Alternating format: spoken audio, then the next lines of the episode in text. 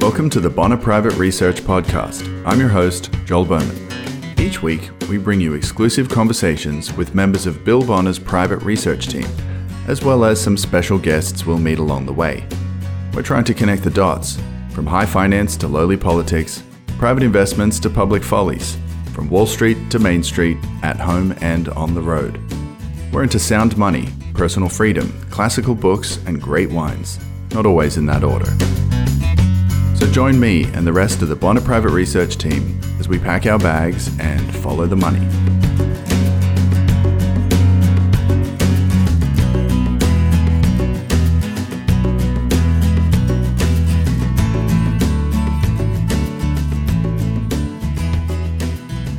From complete denial of basic reality to excruciating hypersensitivity toward it, governments around the world adopted widely differing positions vis a vis the COVID 19 pandemic of 2020. Some nations left things like mask wearing and social distancing up to individuals and their communities to decide for themselves. Others exploited the widespread fear and panic to act out some of their most draconian impulses, locking down entire populations and turning their once free citizens into prisoners in their own homes. Which approach worked better? A year later, we're probably no closer to the answer. Sweden, most notably, opted for a fairly laissez faire approach. Bars, restaurants, and schools remained mostly open throughout, even as their neighbouring Euro nations clamped down hard. After an initial spike in cases and subsequent fatalities, Sweden's COVID cases dropped considerably and eventually fell more or less in line with the rest of the developed world. Deaths per million in the Scandinavian nation stand at approximately 1,300. Across the North Sea, meanwhile, the UK underwent one of, if not the, strictest lockdown in Europe, with children missing months on end of school, unless you count pretending to Zoom to class, while restaurants, hotels, and whole industries were shuttered for seasons on end resulting in tens, perhaps hundreds of billions of pounds in lost commercial activity and livelihoods. The death count per million in the UK, 1,850. It's complex, you see. Even within individual countries, it's difficult to measure the effect, if any, lockdowns actually had. In New York State, Governor Cuomo made daily television appearances early on urging citizens of the Empire State to ride it out at home, lest they sneeze on grandma and send her off to an early grave. GovQuo even won an Emmy for what is rightly described as his performance throughout the whole ordeal. States like Florida, Georgia, and Texas, meanwhile, took a comparatively hands off approach, largely letting individuals and businesses decide for themselves what measures of precaution they saw fit to employ. The results New York suffers the second highest deaths per million in the country at over 2,500. Georgia, Texas, and Florida, much derided for their careless approach, rank 19th, 24th, and 27th in the nation, with roughly 1,700, 1,600, and 1,500 deaths per million, respectively. All this is not to say one approach is definitely right and the other absolutely wrong, only that the question at hand appears to be far more complex than a simple binary to lockdown or not to lockdown. Nevertheless, one nation that leapt at the opportunity to go full statist during the pandemic was your host's own country of birth, Australia. The state of Victoria, in particular, had no problem going scorched earth on civil liberties, arresting pregnant mothers in pajamas for making inappropriate Facebook posts, and handcuffing journalists at press conferences, whom authorities suspected might dare ask the wrong questions of their dear dictator Dan Andrews. It was in the face of this authoritarian crackdown in the Victorian capital of Melbourne that my guest today, Mr. Greg Canavan, gathered up his wife and kiddos and hopped the border to his hometown of Wollongong in neighbouring New South Wales. It is perhaps worth noting here that although Victoria exhibited by far the harshest counter COVID measures of any state in Australia, it nevertheless accounts for roughly 90% of the nation's deaths thus far, almost entirely owing to the government's own bungling of their hotel quarantine program, for which the man in charge, Dan Andrews, lost not one single day of pay, nor, we imagine, one single night's sleep. Well, I recently caught up with Greg on a sunny midweek morning in The Gong to talk about all things COVID related down under. You can even hear uh, a couple of his friendly neighborhood cockatoos getting their two cents in during the conversation. A bit of Aussie fauna in there for you, no extra charge. We also took a deep dive into surviving and thriving in what Greg calls life at zero, that is, referring to the real interest rate environment and what that spells for investors. Plus, we unpacked some key themes from his recently released book, You, Your Brain, and the Market, in which Greg draws on some lessons from the Stoics, among others, and learning to master your own emotions during the topsy turvy world of record breaking, skyrocketing stock markets. So please grab a dog eared copy of Aurelius's Meditations and your Dramamine, and join me for this week's conversation with Greg Canavan up next.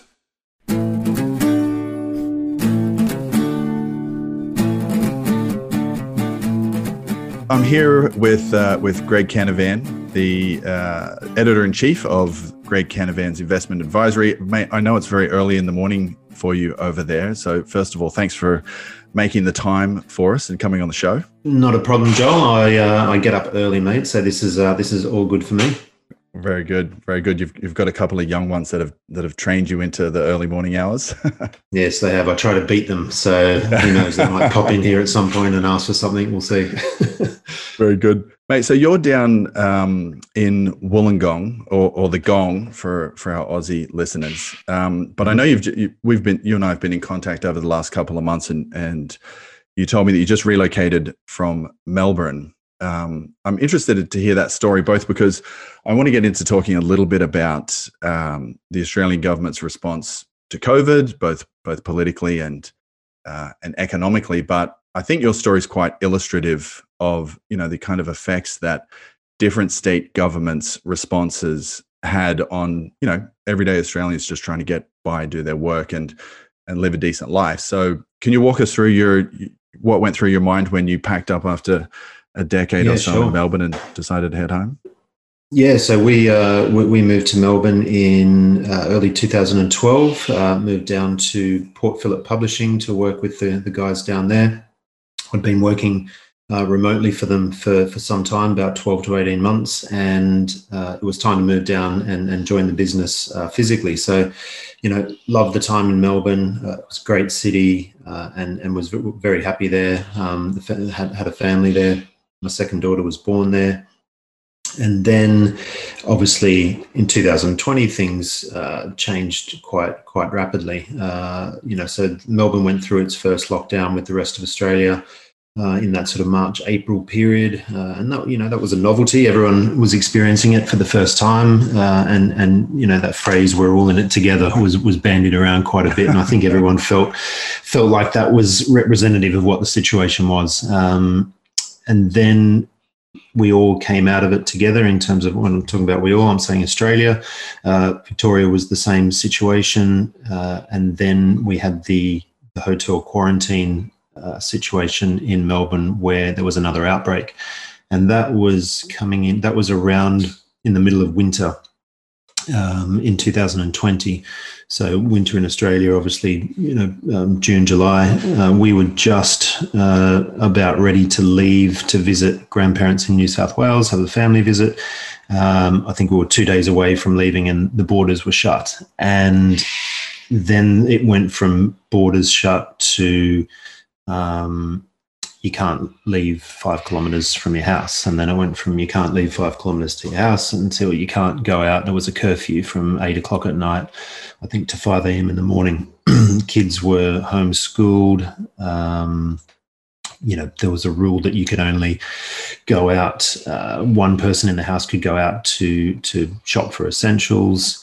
Uh, and then it moved on to um, you have to leave the house with a face mask, and you can only not wear a face mask if you are exercising. Um, and this went on for a long time. And uh, we it got to a point where we, I, I looked into the actual stats of it, and in in the in most of the areas in Melbourne, there were there was there were certain outbreaks where clearly there needed to be some action taken, and that was in the north and west of, of Melbourne. For the vast area of Melbourne, all the cases were in nursing homes. Mm. And I just realized that the lockdowns were because the government had no control. They had their contact tracing system was um, a shambles. Uh, they had no control over if there was new cases, how they would manage them, and so we we got to a point where we thought, you know, th- these guys really don't know what they're doing here, and this is this is not um, this is not something that we that we're you know uh, happy with in terms of you know the citizens of the state of Victoria, and I guess the backdrop to all this was just the fear that was being pushed. So it was almost like um, to make up for our own incompetence, we are going to um, instill such amounts of fear into society that you will just comply with whatever we ask for. Um, you know, I remember taking the kids down to the local uh, strip to get some to get some food one night, and and just saw um, not even police, but security forces walking around. Um, you know, intimidating people about face masks. I saw one woman pushed to the ground and handcuffed, and I just thought, you know, this is this is insane. This is not really. Um, well, first of all, it's not necessary, and it, it, it's not not Australia. It's not how how I sort of grew up in this country, thinking things should be done. So I um, and and and at, around that time, there was these emergency powers that were pushed through, and there was a lot of um, there was a lot of controversy at the time because the Andrews government was trying to uh, push for 12 months of emergency powers. And effectively, what that does is gives control to the bureaucracy. So the health mm. bureaucracy um, could make the rules and suspend the normal laws of, of Parliament. Um, so we lobbied, uh, you know, independent politicians to to try and not pass these emergency powers for another 12 months. Um, it sort of happened. They, they, you know, there was obviously some dealing going on in the background, and they passed it for another three months. Um, instead, that situation just made us realise that Melbourne or Victoria doesn't have this under control. Andrews is is intimidating. Dan Andrews, the, the premier of the state, is intimidating the population through any type of protest against this sort of um, mm. behaviour. Was shut down by the police force. Um, you know, really heavy-handed stuff.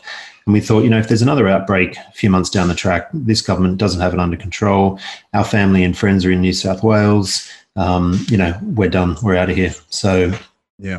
Uh, we moved. Um, we had to go through hotel quarantine. We had to do um, all that sort of stuff. And, you know, we eventually moved back in with my parents for a few months until we found a house. So it was quite a disruptive period for the whole family, um, but mm. absolutely well worth it because New South Wales has handled the whole thing completely differently. Um, their contact tracing systems are solid. So when there's an outbreak, there's only a small part of the country that shut down. Um, so we were we were happy to to, to move back, and um, now we're settled settled here, and we're we're all good.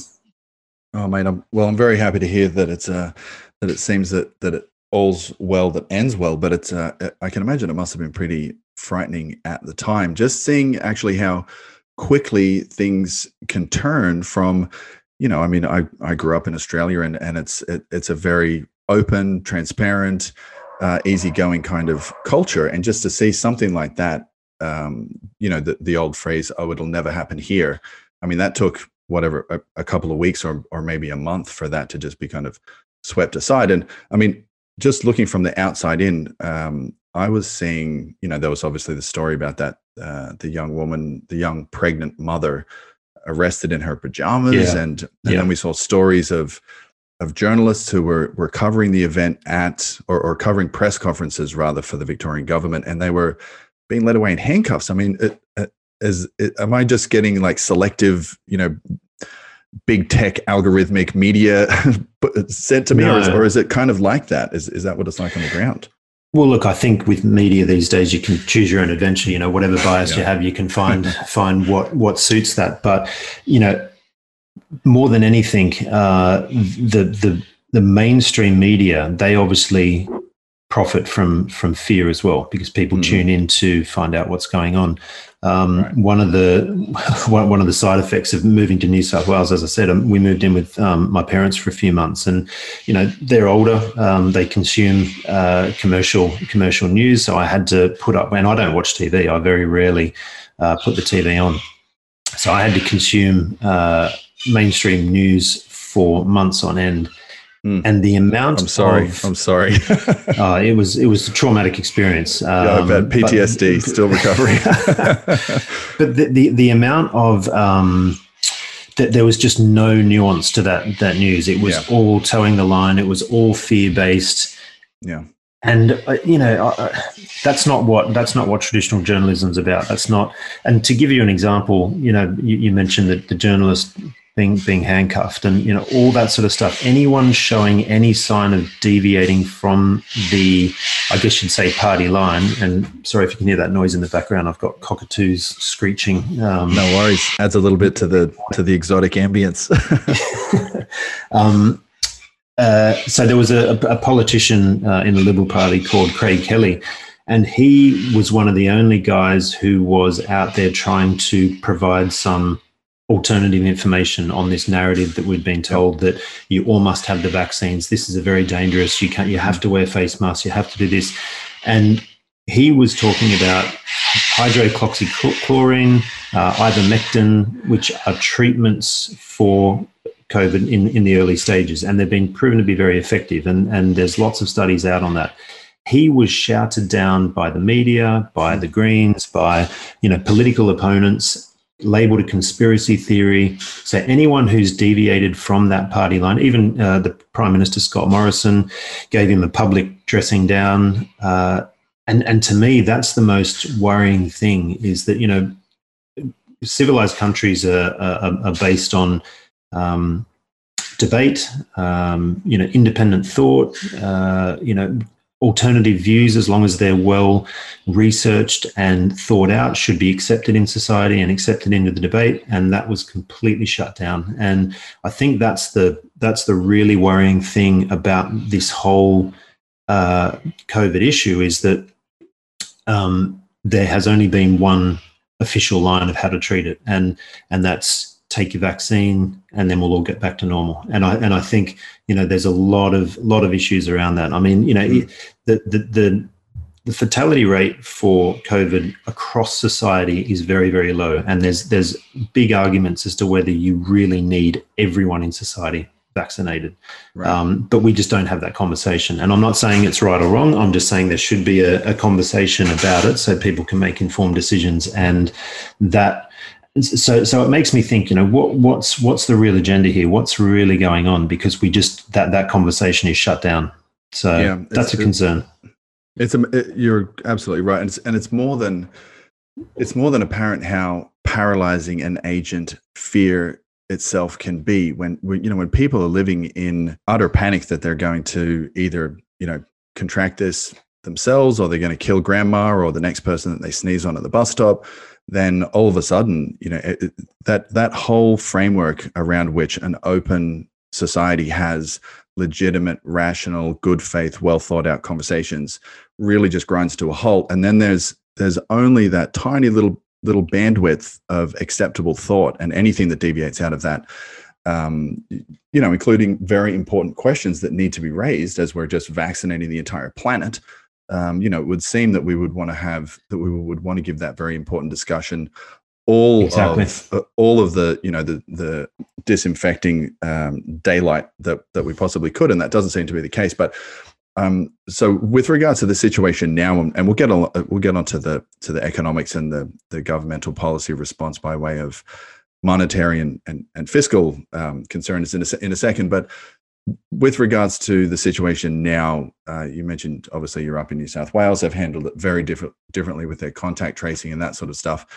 Um, it, is there some, um, you know, concern that there's I mean, I have concern. I'll have to confess that there's that there's a widespread kind of societal PTSD going on, where uh, you know, if in Australia or, or in New Zealand, another country that has had a, an extremely you know draconian response to this kind of a zero tolerance response, there has to be some overhang where you have an entire society that is living one sneeze, one cough, one case away from a complete snap lockdown. I mean, how does that reorientate your way of thinking about the future, starting businesses, investing, you know, planning for your kids' future, what you want to do, life savings? I mean, all of those things are, if they can be severed just with 11 hours, 10 hours, six hours notice, um, you know, wh- where does that leave us psychologically? Well, I think if you looked at states like Victoria, I think that the, the, psychological situation down there would be very different to, say, you know, Queensland, even New South Wales or, or, or WA, who Queensland and uh, Western Australia have had same sort of thing as um, New Zealand in a way, zero tolerance. They've, they've shut their borders. They've made sure that, um, you know, the virus cannot get in, uh, and and therefore the people living there are having effectively normal normal lives. The, the, the, but in order to create that normality, they've had to shut their borders and and create a, a weird, you know, completely not norm, normal situation in order to achieve that.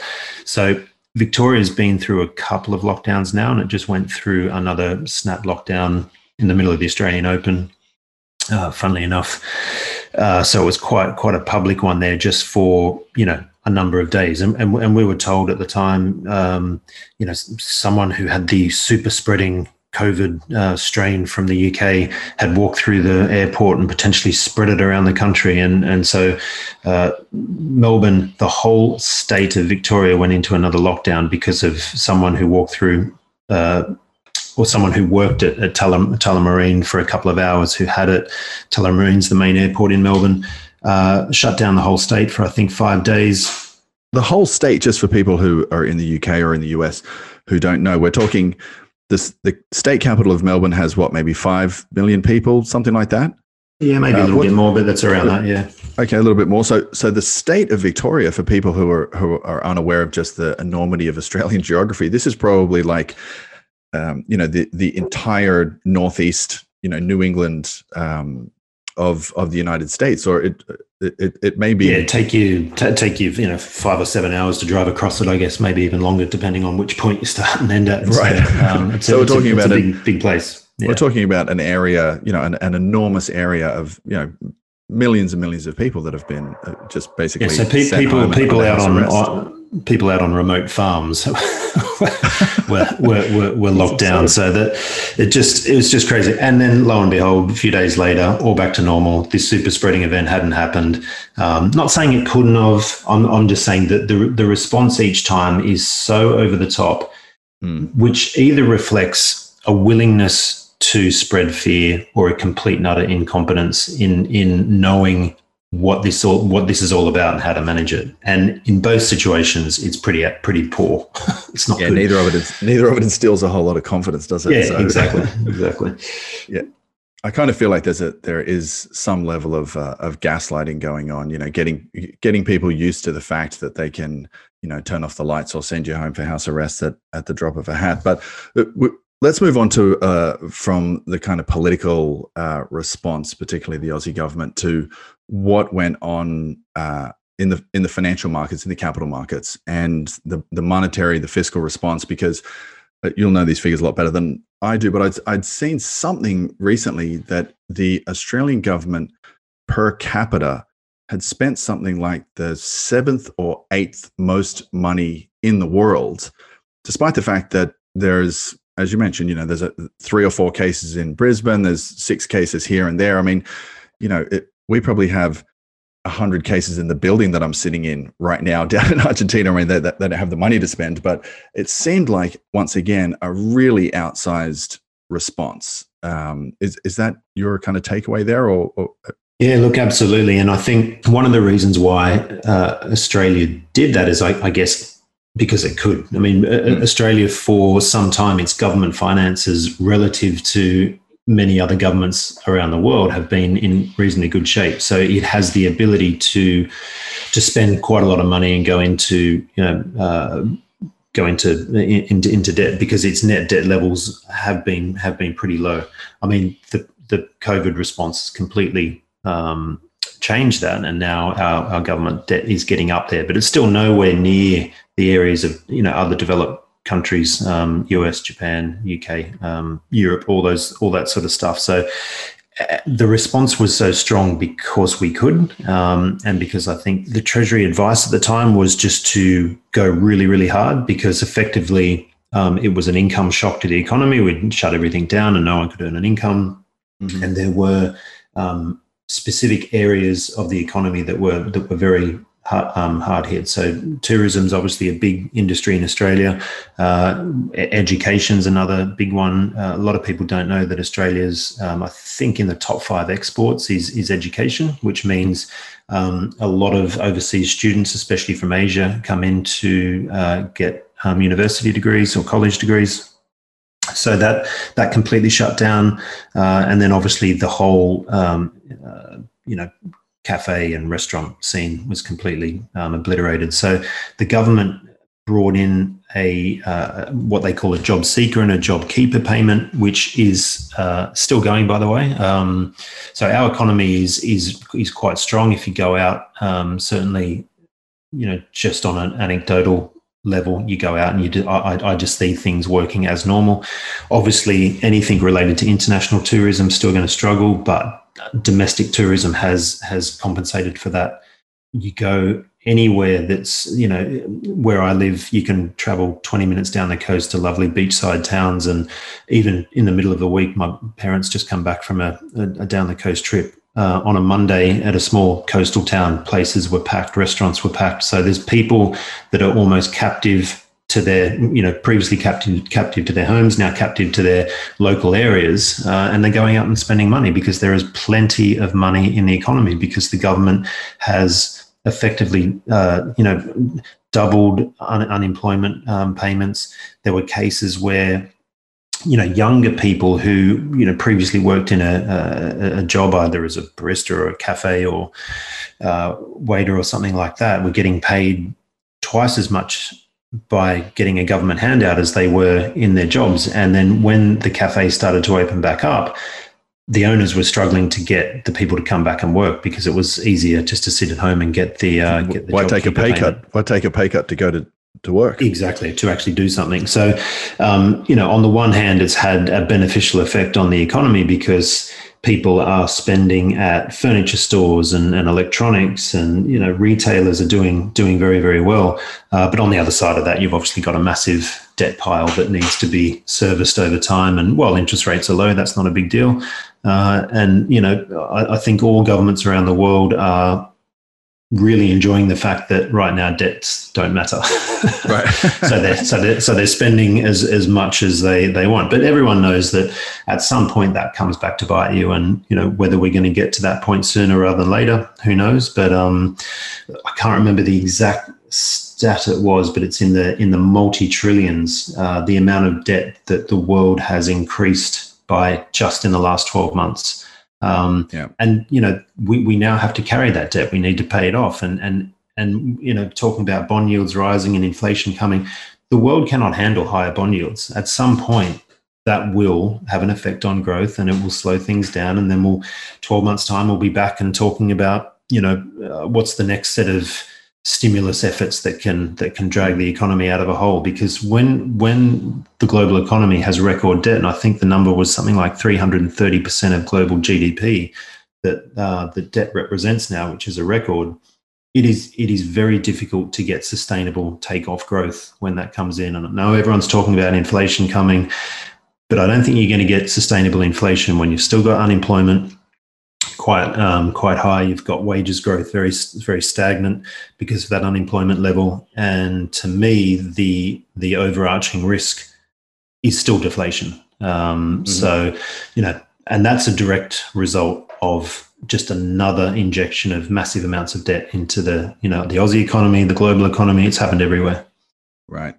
So let's talk about all that money that's that's sloshing around, and in particular, what people your readers, for example, uh, are, are doing to kind of maintain their purchasing power. So you uh, you released a report a little while ago called uh, I think it was called Life at Zero, uh, and that's referring, of course, to negative real interest rates, um, and that being an erosive or a corrosive um, agent on the purchasing power of individuals, you know, savings accounts, uh, bank accounts, etc. Uh, what, in general, I know you probably can't go into specifics because of your paid up readership, but what kind of things are you generally looking at in the market and uh, encouraging your readers to to do in order to kind of safeguard their own hard earned there? Yeah, it's. I think it's a really pertinent question because a lot of people so I think the, the, the market sort of split in into uh, post COVID, and, and because of all this money that went into the hands of, um, of, of lots of people that that all of a sudden went, okay, what am I going to do with this cash? I mean, that you can either earn almost zero nominal rates and and negative uh, real rates by putting your money in a cash account and and saving, or you can have a punt on the stock market. So right. a lot of people, and you know, this lot's been said of this Robinhood phenomenon in, in the US, and it's a similar situation in Australia. A lot of speculative small stocks have gone absolutely crazy. And these are the ones that are making the headlines. So the result of that, I think, is a lot of more experienced people in the stock market sit back and think, this is crazy. What do I do here? If I if I mm-hmm. play in the stock market, I'm going to blow up. If I put my money in cash, I'm going to bleed slowly over time because cash is not earning anything. So what I tried to do with this report and what we call the the Life at Zero report was to I guess lay out a framework for how you can still invest in this market without taking crazy risks. And and in Australia, I think we're a little luckier because we've avoided or we, we don't have large amounts of tech tech stocks in our indexes. So, mm-hmm. you know, Australia is a very old economy style of uh, stock market index. So you look at the ASX 200, which is the top 200 stocks in the in the country, and that is largely made up of you know financials and resource companies and industrials. Those sorts of um, lot of, lot old of style, industry, yeah, yeah, exactly. Those sorts of old style stocks, and relative to to to what's happened in the in the world of tech, um, they're still quite good value. I mean, I just recommended a stock um, that is that has owns very high quality commercial real estate, and it was trading at less than half of its book value, and and that that's just a mispricing based on the COVID shutdowns. Mm-hmm. So th- th- there are a lot of opportunities out there. So w- what I was trying to do with that report and, and tell my subscribers is that try to not focus on the headlines so much and look underneath uh, some of the things that are going on. And you'll find you know pretty pretty good bargains out there. So i use um, you know just a, a, standard discounted cash flow valuation model. Uh, i use a, a, discount rate that's a pretty conservative one. So a discount rate means what you're discounting future cash flows back to the present value to try to evaluate um, stocks and what they're really worth. And i'm fine i'm using an 8% uh, discount rate which when you look at government bond yields that are sitting below 2%, which is effectively the risk the risk-free rate, right? So I'm, I'm using 8% to value some companies and I'm still seeing good value out there. So I don't think it's a case of looking at the headline stocks or you look at the Nasdaq or the S&P 500 and you see it, you know, record highs after record highs even though they have some of those have pulled back recently.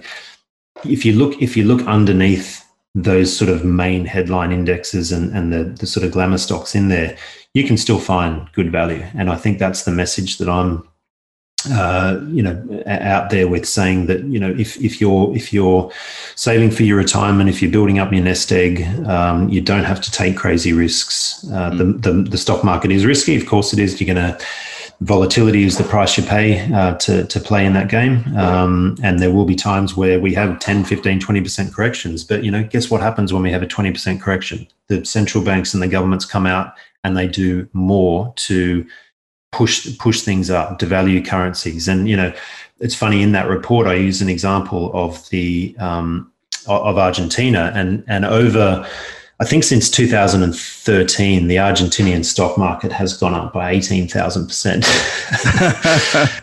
that would be priced in pesos, I'm assuming. And guess what? That yeah, that's yes. all to do with that's all to do with pesos. but the, the, the point I was trying to make is when when governments try to do what they've been doing, and they will continue to do it, the currency is the one that suffers and and people move their money out of cash and they put it into real assets and whether that real asset is is precious metals or commodities or land uh, or or you know stocks with with um, with physical assets that that's that's the, that's what captures the money it's it's mm. not so so it's a it's a different it's just a different way of looking things. And i know and i and i use that example because a lot of people say hey why would i put my money in the stock market? You know the the government's doing this there's this happening it's all crazy. You know i'm far better off sitting in cash. And i'm like no no look look at what's happened in in these other countries. I mean turkey's another example.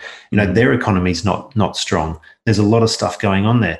People put their money in private assets because they're not confident and not in any way happy with the way the government's managing the situation. So I think that's the that's the overarching um, message is that over time uh, governments will devalue their currencies um, against real assets, and therefore your your best defense is to actually play the game and, and, get into it, but do so in a sensible way where you value assets and um, make sure you're not you know jumping on the latest sort of you know crazy hot thing that can blow up in in six months time. Very unfashionable, Greg, to be recommending companies with actual positive cash flows and business plans and roadmaps to, you know, sustainable growth and such. Well, this is this is the thing, right? Like, in, it, it, un, unpopular. What you want to do is find the unpopular that becomes the popular, and yes, um, quite right. And you know, I think at some point you get a shift of in mindset, and and you know, investing is is one part valuation, one part um, sussing out the the psychological state of the market or, or, or where or where investors' heads at. And and if you can if you can sort of try to fast forward three to six months and work out where the market might be going, and all I do is just think, well, there's value on offer. At some point, the market is gonna is gonna turn around and look at that and think, well, that that looks pretty good to me, you know. And and I think we're starting to see a bit of a shift at the moment. If you look at companies like Tesla in the US, I mean, you know, that had a vertical run up into January, and then that to me that that that sort of bubble has started to pop. So if you look at it on a chart, you think, okay, well that that sort of bubble looks like it's started to pop. But what happens to the psychology of investors who have held that? They start to question their position. They start to think, oh, maybe maybe I shouldn't own so much of this. I might I might right. you know reduce my position. I'm going to look elsewhere. So once that once that um, money starts to move from the the hot growth stocks, it's got to it's got to go somewhere else. And and you know, in my view, it'll start to move into these neglected uh, industries and neglected companies that are still generating cash flows. And uh, in a world of you know zero interest rates, if you if you got a yield of three, four, five percent, then that's pretty attractive. Yeah, goodness me, that's uh, it's funny to think that we're that we're talking now about Tesla having. Um, you know, just kind of plateaued off that very, very uh, precipitous kind of nosebleed run up into the beginning of Q1 of this year. And it, it does make you think how many people who got in maybe, you know, November, December, Q4 last year and had psychologically just kind of acclimated themselves to their money doubling every, you know, however mm. long or, or going up this. All of a sudden they look and they see, hang on a second, it's it's not uh, you know we're not having 10% weeks or or 20% fortnights or this kind of thing and the, I assume that there's going to be a lot of weak hands at the top of that that are kind of looking around for the egress and keeping an eye on every every other poker at the table and wondering exactly. if they're not thinking the same thing. So yeah, I think uh, that that moment started. So I, I wanted to mention your uh, your book here that, uh, that, that you sent over. It's called "You, Your Brain, and the Stock Market," and in this you uh, highlight ways in which you say that your brain is our brains are deceiving us into kind of making wrong-headed decisions because I think this is a good it's a good segue from uh, you know from frothy hyper growth stocks into uh, so do you want to just kind of unpack your your thesis there? And I mean I've I've kind of been led to believe for a long time that it's our gut that's uh, that's working against us and holding us back but you say it's uh, it's our brain that's that's hobbling us. What do you mean? Well, I guess the, the, the gut is the manifestation of the brain signals, right? Like it's okay. you know if, if, we're if we're if we're if we're feeling queasy, it's because you know we're we're feeling the effects of the chemicals that our brain's giving off. So p- part of um, what what I what I did in the book is devoted a couple of subjects to how the brain works under conditions of fear and greed, and, and what what chemicals that get sent out. Now, we've evolved because of survival reasons. And what makes you survive in the stock market is very different to what makes you survive in in um, I guess more primitive times where you know survival was a, was a different kettle of fish to what it is now. So I tried to point out that how you how you do how your brain deals with things in the stock market is a result of evolution, which is which the stock market has only been around for a couple hundred years. So we tend to do things under conditions of greed and fear that are the complete wrong wrong way to act, and that's why people get sucked up in bubbles. That's why people sell at lows. Um, so th- there's there's ways that you can that you can manage that that um, those emotions, um, and I think being aware of them is one thing because most of the time people will just act on emotion at the worst possible time.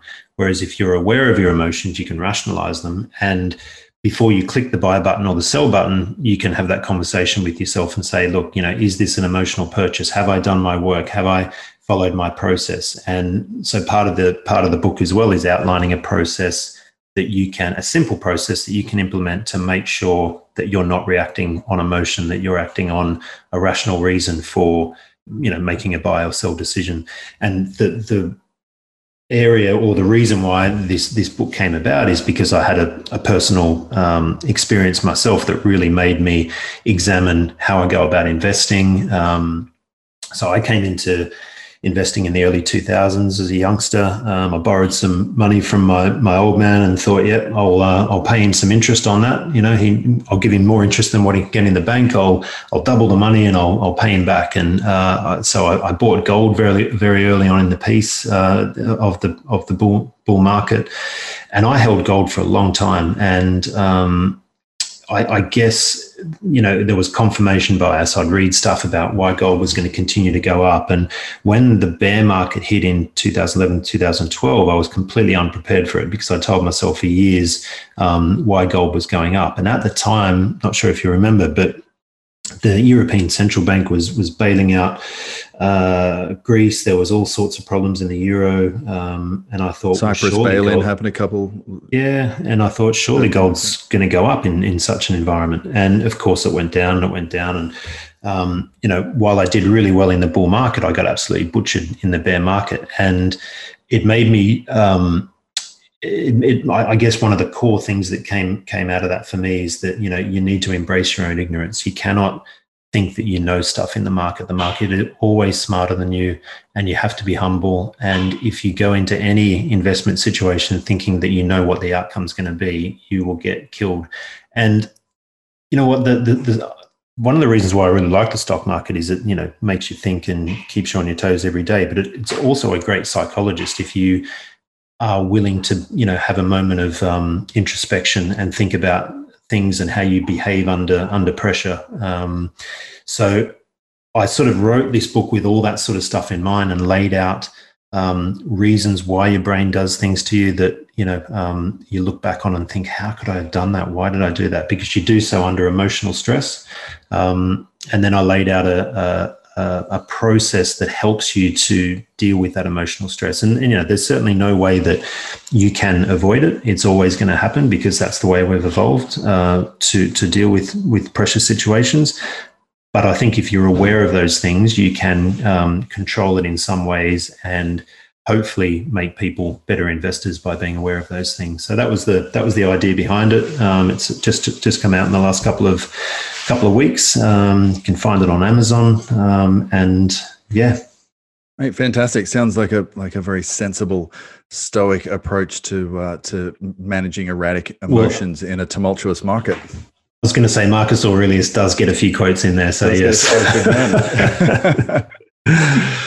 Well, mate, uh, I'm very cognizant of the fact that I've taken up a good chunk of of your morning. Um, but one final question before before I let you go: uh, if and when you do, um, you know, you you are let out again into the big wide world, uh, have you got your eye on any vacation destinations abroad? Can we expect you uh, over in Argentina for a quick visit, or what? What are the plans? Well, I guess it all depends on whether I need to have a jab in order to to travel oh, or not. So, um, look, I'm I consider myself a pretty healthy healthy guy. I don't need a I don't need a vaccine, and and uh, you know certainly not one that hasn't been tested for very long and has been, you know, very recently. And I think everyone needs to have a lot more respect for what they put into their body um, unquestioningly. If you do your research and you're happy with it, fine. But I wouldn't necessarily uh, blindly believe in big pharma and governments that you need to have this thing. So I would love to travel. My wife's uh, part Turkish. Uh, we've got family in Turkey.